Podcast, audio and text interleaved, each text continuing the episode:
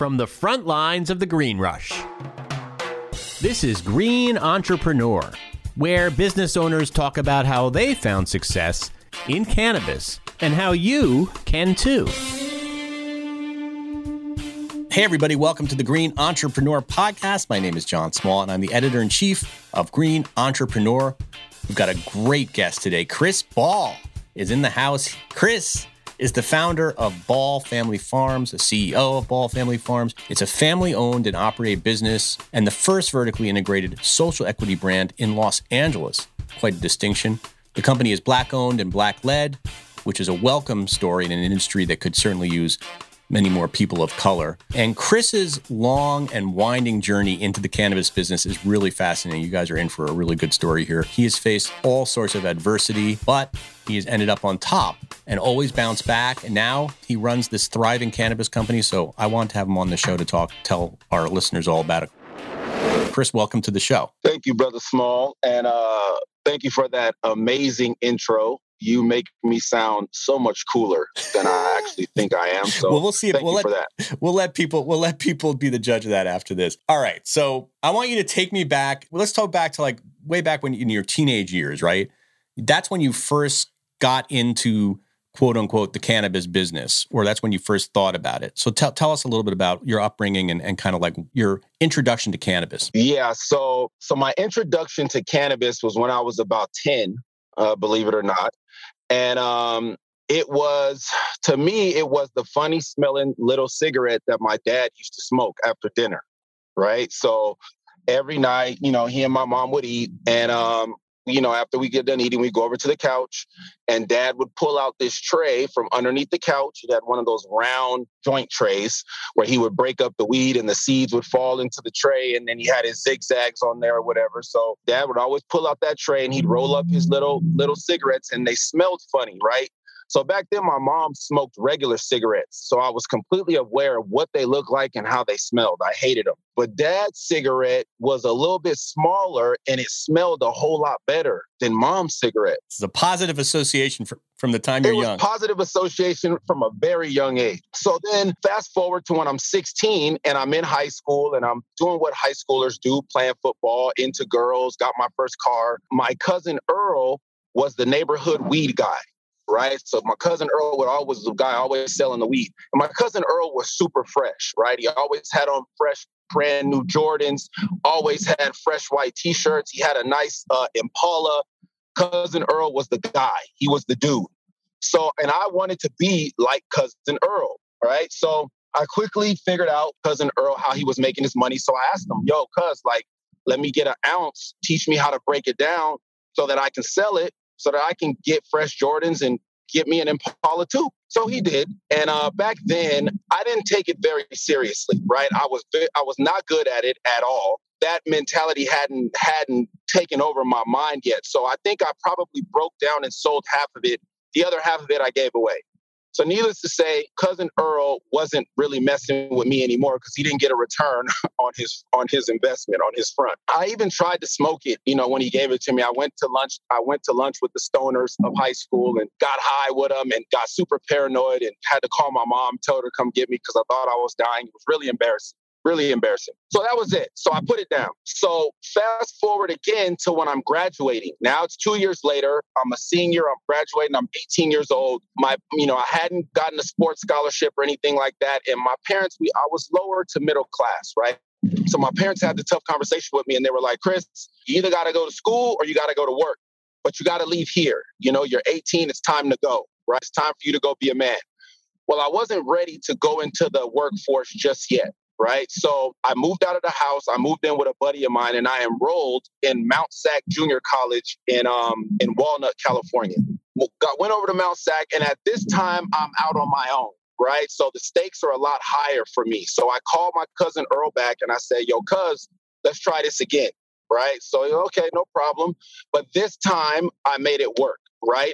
I sold weed out of my backpack because I knew if I didn't, I was going to have to go into the workforce. And I still had aspirations of going to college, playing pro football, being the first kid in my family to graduate college. Like I had all these dreams and I knew that's what I wanted to accomplish. So he gave it to me and I made it work, you know, and it's how I paid my tuition. It's how I bought my books. It's how I put gas in my little Volkswagen bug and how I put food in my stomach for the next two years until I got my scholarship, my full athletic scholarship to Berkeley. It's amazing. So, were you worried during this time doing it illegally like that out of your backpack? Did you ever have concerns that you were going to get arrested, or did, did was it sort of not? Was it a gray area at that time in California? Like it was kind of cool.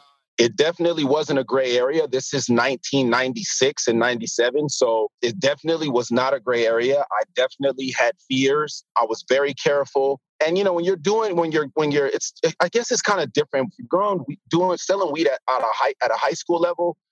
It's pretty, you're pretty, you're probably going to get narked on, right? You got your lockers and you're in high school. Somebody's going to say, somebody's going to get caught and tell in junior college, you know, everyone was a little bit older. Kids were 21, 22. They're old enough to drink. So I, there, there's, there weren't no lockers in junior college. You carried your books with you, you carried them back to your car, and you left. So I never really ventured off of campus with it. You know, it was kind of like a campus thing for, you know, the people who wanted to smoke on campus. And so, but yes, I was afraid of getting caught and afraid that I was going to, you know, kind of screw my life up completely if I went wind up going to jail or getting kicked out of school for selling weed. But I made it work, man. I, I kept my head down. I, I stayed quiet. I, I, dealt with a certain clientele. I didn't really venture out, and um, I made it work. So all this time, are you smoking weed at this point? Because you said you had a bad experience. Absolutely not. Yeah. So you were really an athlete, keeping your system clean. Yep. Yep. I actually I didn't even really drink too much uh, during those years. You know, I was a very bougie athlete. You know, I was really concerned with what I was putting in my body. I wanted my body to be able to perform at the highest level because I wanted to get a scholarship to a major university that I could compete in, you know, in, at football. So I, I never touched it. It actually made me a better salesman because I always had extra weed that I was didn't get high away. on your on your own supply. Didn't get high on my own supply. Right, as Biggie says. One. Yeah, rule number one. Yeah, rule number one. okay, so so you get the scholarship. You got the scholarship to, to Berkeley, and you're playing and you played football at Cal, right? Yes, sir. Yes, sir. I got my full. I got my full scholarship, my full athletic scholarship, and I wind up being there three years. And I played. Uh, I, I redshirted my first year, and then played two seasons uh, after that at Cal. That's amazing. And and you were a linebacker, so you were you could you could hit hard, and you were fast, and that kind of stuff. Yeah, I was I was a I was a outside linebacker slash strong safety. So I was a very aggressive guy. I was about 200, I was 6'3, 215 pounds, you know, two, I was pushing 220 on my, my last year. So I was getting after it. I ran a 4 5 40. So I, I was getting after him out there. So you tried out for the NFL, right? Um, after you graduated. Yeah, so I graduate and then I go, go in as a free agent with the San Francisco 49ers and um, I wind up getting released. And uh, during the off season, they sent me to NFL Europe. They're like, "Listen, Chris, you got a tremendous ability, tremendous upside, but you need to develop just a little bit more. You know, so we're gonna send you over to NFL Europe." So I said, "Okay, cool." So they send me over to NFL Europe. I go, uh, I land in Berlin, Germany. I play a season, and I was supposed to be there for two seasons, right? But I play one season for the Berlin Thunder in Germany, and I come back. Or you know, when you come back from NFL Europe, you get to go into training camp because right after you finish that season, the NFL season is starting. So you go into training camp uh, with the NFL. So I was waiting uh, for a roster spot. You know, it was out of um, the Chiefs and I think it was out of the Ravens, if I'm not mistaken, a long time ago. And so I'm waiting for that call. And as I'm waiting for the call to go report for camp, I get a call from the Canadian Football League. And the CFL is offering me a three year deal where I'm going to start and play, right? You're the starter. So I just at that point, you know, the NFL hadn't called back yet. So I was, you know, as a young guy, I was anxious and antsy. So I was like, you know what? If they don't call, I'm gonna miss this opportunity to go play. So I said, forget it. You know, I'm just gonna take this deal. I'll go spend three years in Canada and then I'll come back to the NFL or I'll spend two years. I, I set up my contract to where I could leave anytime the NFL called. So I went out there to uh, Vancouver, to British Columbia, Vancouver, and this is where, bro, I I saw weed being grown from seed to sale for the first time. And that was at the time. Was it legal in Canada? That's a while ago, and we, you know, it's not. Yeah, it was a while. I think it was medicinal, and there. No, I'll take that back. It was. It there was some rec to it because there were i remember being out there and there when you would go to a restaurant they had little smoking areas and people were smoking weed in these areas. You know it wasn't a cigarette thing. They were they were smoking they were smoking the reefer. So that made a big impression on you right? Like to see it. Yeah absolutely. Absolutely. 100% because i'd never seen it grown before. I had, I had only middlemaned it. You know what i mean? I had only gotten it from my cousin and then put my put my dollars on it and then resold it. I'd never seen the process up until that point. Did you start growing it yourself at that point? No. So what happened was a buddy, one of my teammates, um, his girlfriend's brother had a grow, and so you know when we would um after practice and during the season, you know we were so fascinated by it that we he would let us come over to the grow and he would just show us. You know we got to watch it go from from clone to harvest. And, you know, something real important about my story is that back then weed was sold um, in Canada for about 800 bucks a pound. Well, that same weed was selling in the United States in Los Angeles for about $3,500 a pound.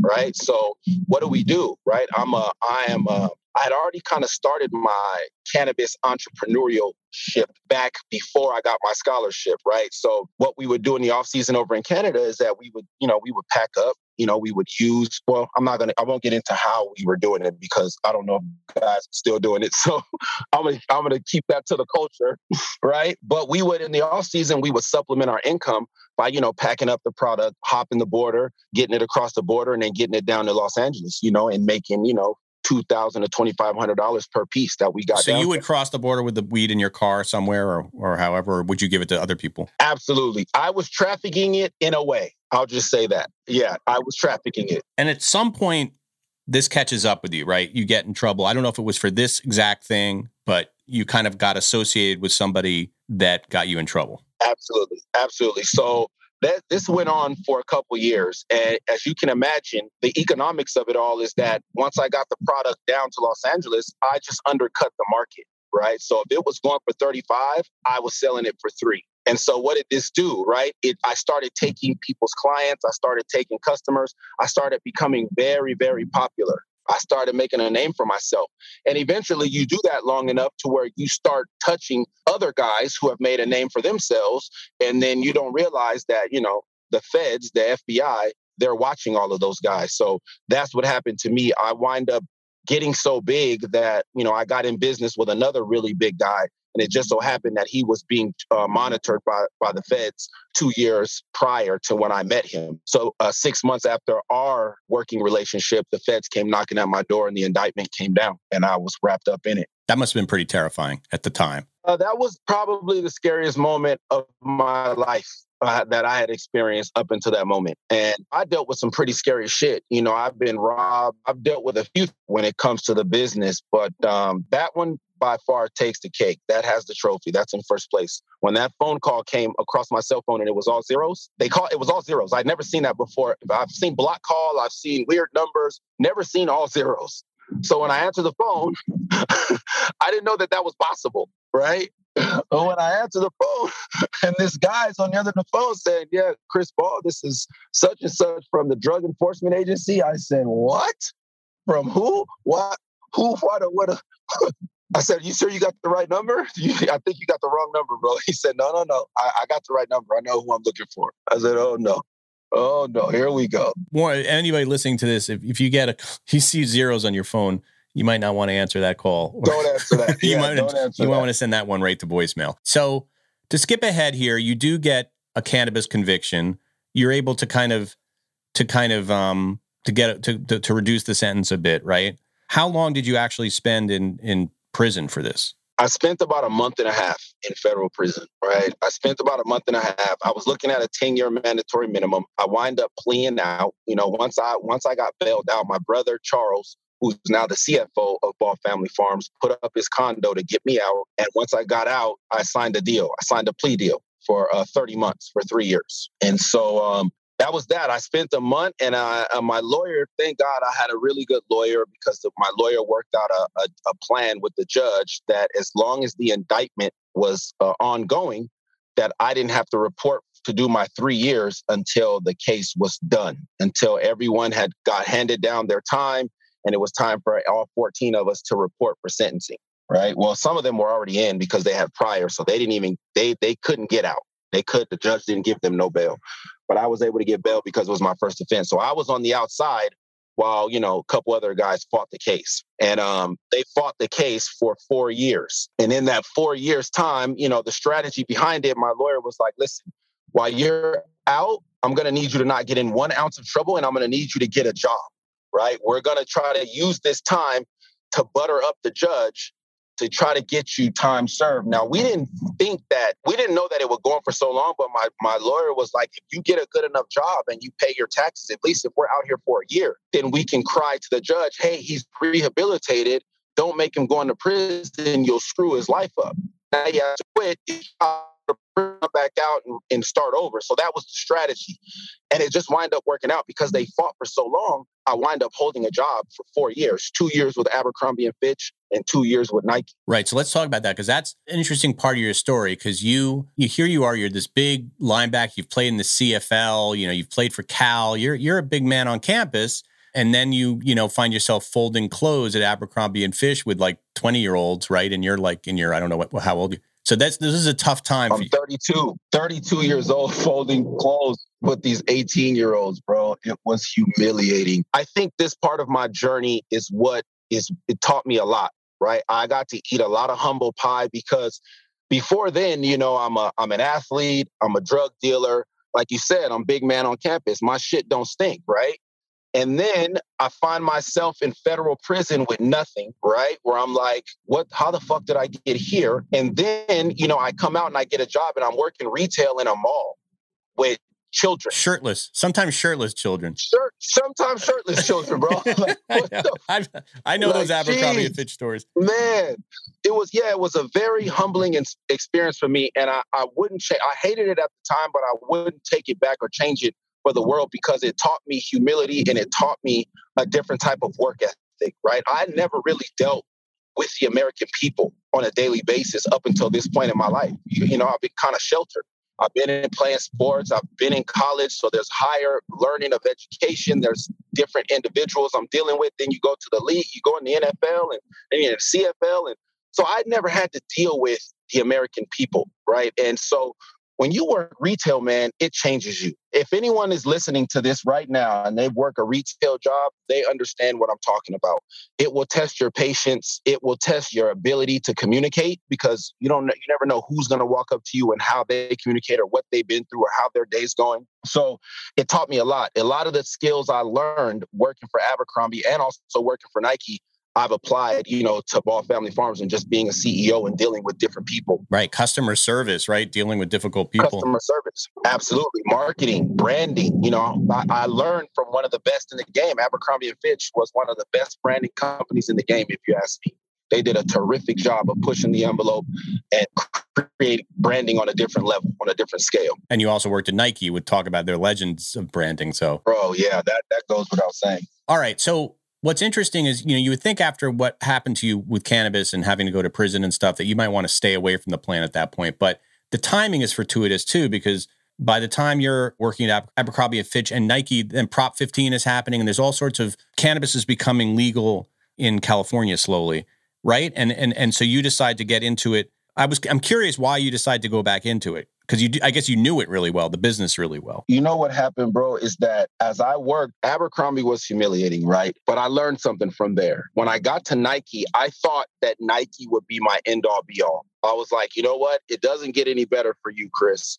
You've got in with this company. You're an ex athlete. You love this brand. You're running the NFL department for them. All, you get to wear shorts and tennis shoes and talk football all day. This is where I'm just going to stay here and I'm going to elevate and go go vertical in this company. And what I found out, man, is that corporate America just wasn't for me. As an inner city kid, as an athlete, I've been on sports teams my entire life. There's a sense of camaraderie there and there's a sense of family there that doesn't exist in corporate America right? So I, I didn't really, I couldn't understand some of the things that I heard and saw while I was working in corporate America and why people behaved a certain way.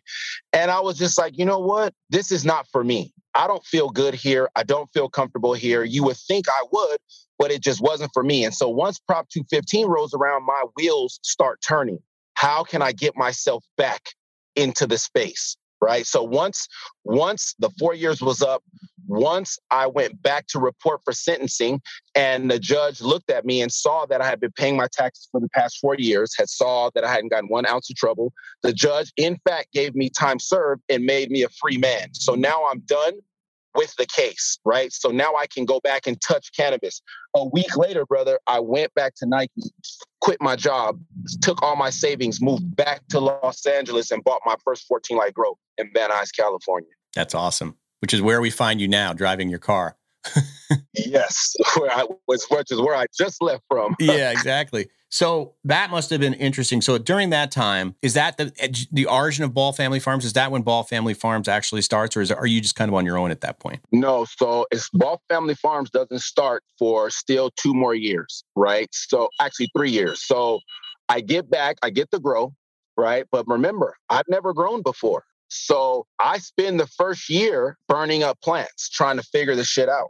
And so um, after the first year, you know, something finally clicks and I finally start getting through my harvest. And now at this point in year two, I'm now I'm starting to be able to take my little products and go to my boys' Prop D compliant shops and be a caregiver and you know sell them product for their patients, right? Well, once after this, this goes on for about for about two years. But on my third year is when I really started to get good.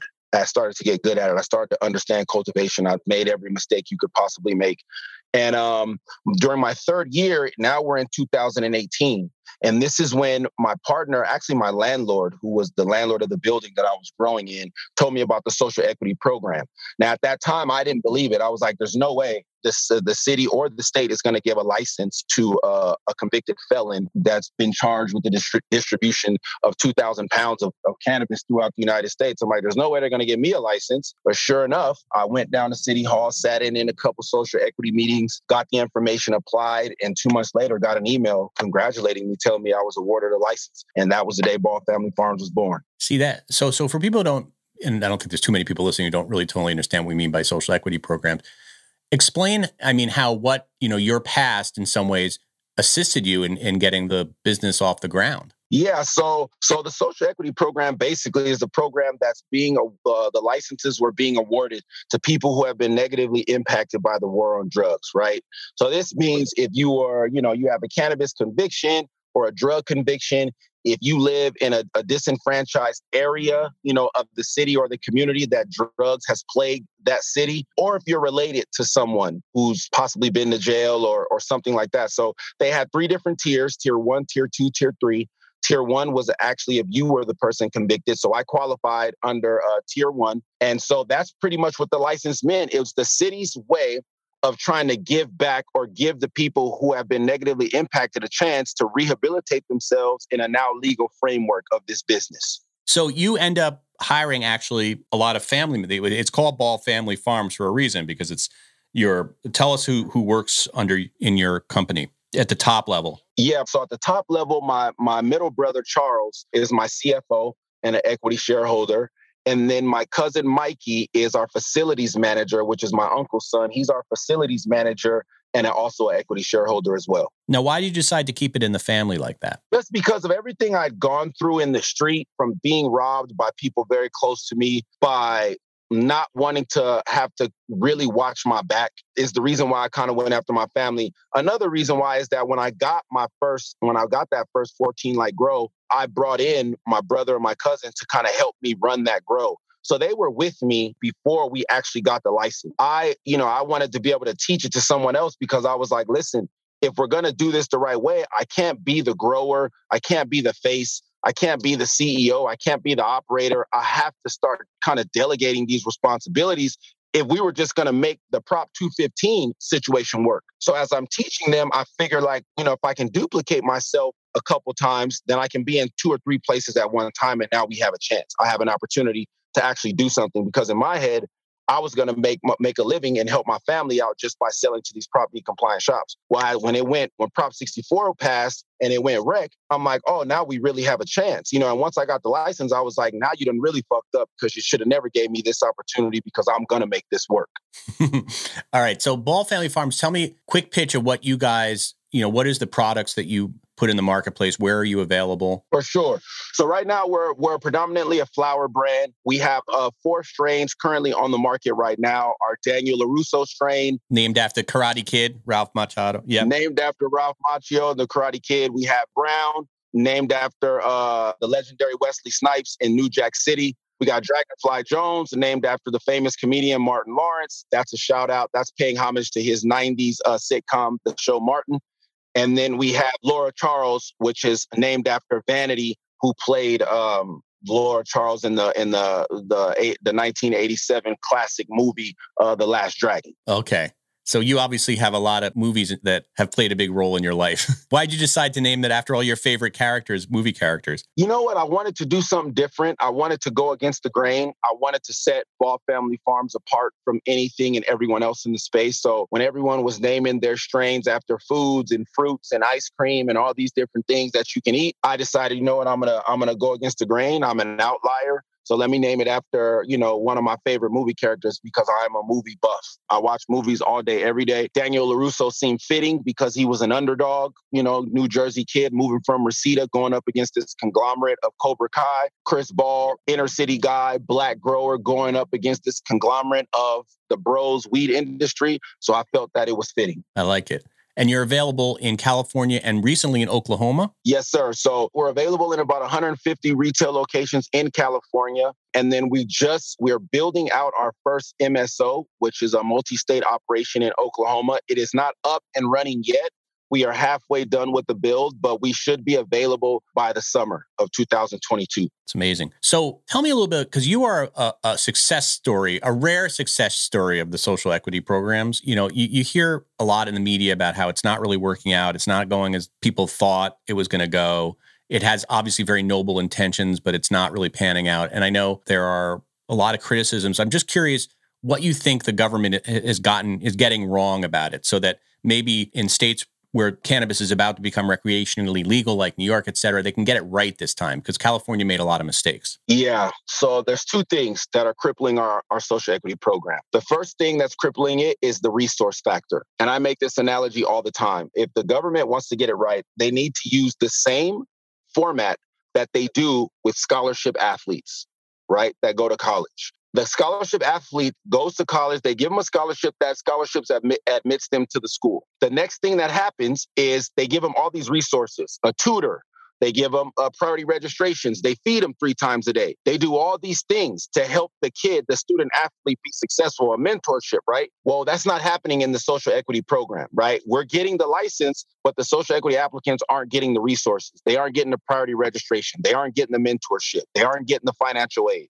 they aren't getting fed three times a day. So that's the first thing. The resource factor needs to be readjusted so that you offer these applicants resources to get their business off the ground and be successful. The second thing that's wrong is the taxes. The taxes for a social equity applicant and the, the taxes for the cannabis industry are out of control already as it is, right? It's, it's doing nothing but reinforcing the black market. But especially for the social equity applicants who don't have the money, who don't have the business, they should not even be charged taxes until they can make a profit because because I'm paying 40% in taxes right now and I'm a successful cannabis owner and biz and have a successful cannabis business and the taxes are crippling me, right? So you can only imagine what it's going to do to a social equity applicant who don't got no money as is or is borrowing money or has to give away equity in their business just so they can get some money and then they finally make a little bit of profit and then it goes right away in taxes. So those two things are the two major things that are crippling this program. You know i'm so interested to get your perspective because you've been on both sides. You've been in the illicit market and now you're in the legal market. And what I hear from a lot of entrepreneurs is, you know, they're getting undercut by the illicit market because we're making it, the government is making it so hard to have a legitimate business. I mean, you just said you pay 40% tax, you can barely stay above water, and you're a successful company, right? So, what do you think we should do better? Like we talked about what we could do better with social equity. What can we just do better for cannabis entrepreneurs? And what can cannabis entrepreneurs fight for to have a, you know, to be able to combat an illicit market that's very vibrant and maybe probably more profitable even than the legal market?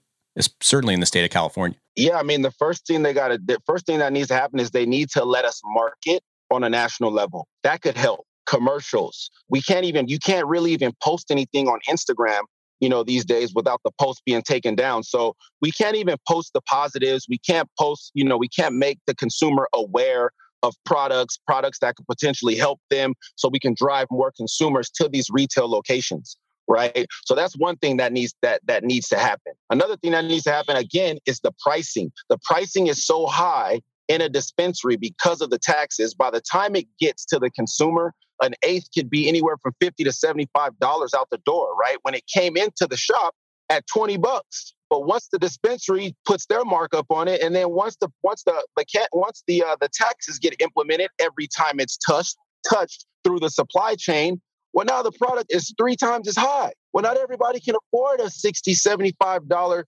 eighth of weed to to to, to smoke. Or, or, to buy. And so now what happens? So now they have to go and they have to get a lower quality product. This product may not even do the job.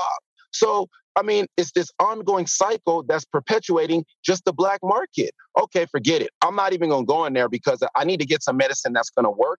Or if I'm, or if I am using it for recreational purpose, I want, I actually want to be high for a certain amount of time. So I need to get something that's of quality. So rather than going to the dispensary and pay all these taxes and pay $75, I'm just to call my boy down the street who I know sells weed get the same product. Yeah, I don't get the testing label, but people have been smoking weed for the past 60 years without testing without testing labels and no and nothing's happened to anyone. So the consumer is more apt to go that direction than to go walk into a store and pay for it. Unfortunately, things have happened to people, you know, with the vape gate and stuff. Sometimes when you do go into illicit market. Yes, that, yeah. yeah, that, that part too. Yeah. But I know what you mean. I mean, for the most part, up until very recently, it wasn't it wasn't monitored and people were fine and it, it's like we're overdoing it. Do you think national legalization will help a lot of the problems that you're encountering now, or will it just continue? Because I know you've you told me when I we first met that you thought it was going to go legal fairly soon, like nationally. I did. I did. I now have mixed reviews on that. I do feel just and just watching the market mature and the industry mature. Here's what I think: if it goes nationally, le- if it goes nationally legal, and the taxes still aren't fixed, then it's not going to fix the problem, right? So you can legalize it in every state that you want to. If you don't fix the taxes on it, it's that that's not gonna that's not gonna fix the problem. The black market is still gonna thrive.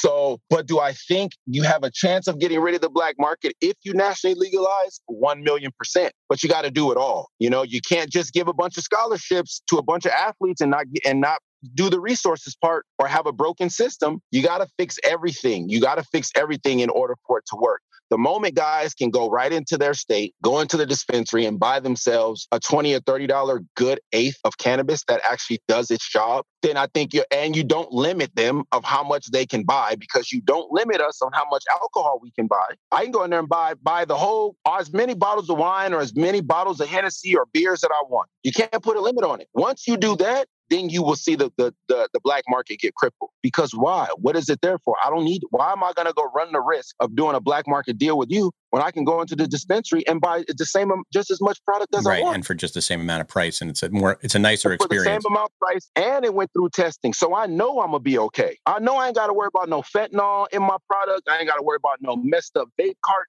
I ain't got to wor- worry about no jacked up hardware that's putting all kind of uh, heavy metals in my lungs. No, that's how you fix it. Right. Do you think the black market is really the single biggest threat to the legal market, or is like what's been the biggest challenge for your company in terms of? I don't think the black market is the biggest threat. I think pharma is the biggest is the biggest threat. I, I, think Monsanto is the biggest threat. No, I'm just kidding. But it's interesting. Well, they haven't even gotten into the business yet, so we'll see. You know, I mean, not really. I mean, I guess in the CBD business, they're they're touching it, and, and I know that they're doing some stuff in the drink space. But no, but what is the biggest? Like, what you what you mentioned taxes, you mentioned some. What is the thing that has been the hardest for you to navigate? because you've been on both sides of the business. The hardest thing the hardest thing to navigate right now is just the moving target of of the rules right and some of the legislation. Maybe you know little things like it's not so much the the the consumer right? The consumer is fickle the consumer is wishy-washy, but they're, they've always been like that, even in the traditional market. One year, one strain is popular, the next the next year it's not. So I'm used to that. I'm used to this is how the cannabis industry works, right? The consumer gets tired of certain things. What's more challenging for us is the the simple fact that when we need to get something done, let's say one of my AC blows out or a new HVAC system comes in or comes out and I want to change my HVAC system at my facility. Well, I can't. Let's say I, I don't want to use fuel burning or CO2 burning, CO2 gas burners anymore, and I want to use just pure CO2 from a tank. I can't just change it without drawing it on the plans, submitting the plans to the state, to the city, going through building and safe. That shit takes weeks. By the time the inspector comes, the plants are dead. Whatever I was trying to fix, I can no longer, I can't fix it that fast. So what do you do? You have to make a you have to make a business call at that point. Do I just change it and save my crop and save my $150,000 because that's what my room is worth? Or do I just let it die and wait for the inspector to get here and wait for building and safety to push my product, to push my application up to the top till I get an answer? It's things like that as an operator that drive us freaking crazy, right? Because we can't, we, you know, these these plants are living, they're they're living living organisms, right? So what are we supposed to do? I got to make sure that my consumer gets the best product possible. I can't do that if I can't keep my room environment correct. If I if I have to wait 2 months to get an answer from building and safety because I need to make a change to make sure that I'm producing the best product. So that's the whole thing where the where the priority registration comes into play. In college as an athlete, we didn't stand in the same line the regular students stood in. We got in the athlete line where there was no one in that line because we had to get whatever we need to get done quick so we can get to practice. It needs to be the same with cannabis, right? And when the when the government figures out how this plant actually works, they'll understand there needs to be a priority for them. There needs to be a fast track line over here. You know, we need to be listening to them. How take black market guys like myself and say, how do we fix this? Lower the tax. Yeah, there's so much that needs to be done. I mean, I'm glad you're there fighting the fight and being uh, uh, open about it and at least, you know, voicing these concerns and still having success. Let's end on a positive note.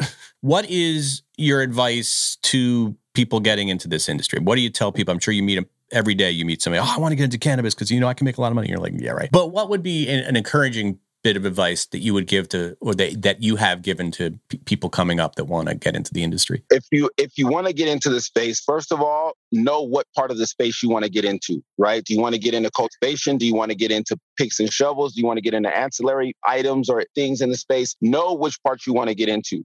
Second of all if you don't have passion for this space do not come into it because you're going to fail, right? No matter what space, no matter what part of the space you go into, if you don't love it, you're going to fail because it's going to be work. You're not going to just create a brand and start growing this year and you're going to have a successful cannabis brand by next year. It doesn't work that way. You're not going to be able to open up a dispensary and you've never opened up one before and people are just going to come because it's weed. It doesn't work that way. There's a culture here that's alive and well. There are the governors and the godfathers of the culture that will shut you down in a heartbeat if you're not of the culture or that will block you. There's politics in it, just like there's politics in any other business that you try to get yourself into. So understand that. Understand you got to put in your 10,000 hours if you want to have some success in this space. And if you do, if you have been an avid smoker, if you've been trying to grow for the past five or six years and you just can't figure it out and you want to learn at a higher level, go intern with somebody. Go find a company, do your research on a company that you believe in. You believe in their product, you believe in what they stand for, and go intern with them for free. Because it ain't like a bunch of cannabis companies got all this money to pay you. Everyone thinks we do, but we don't.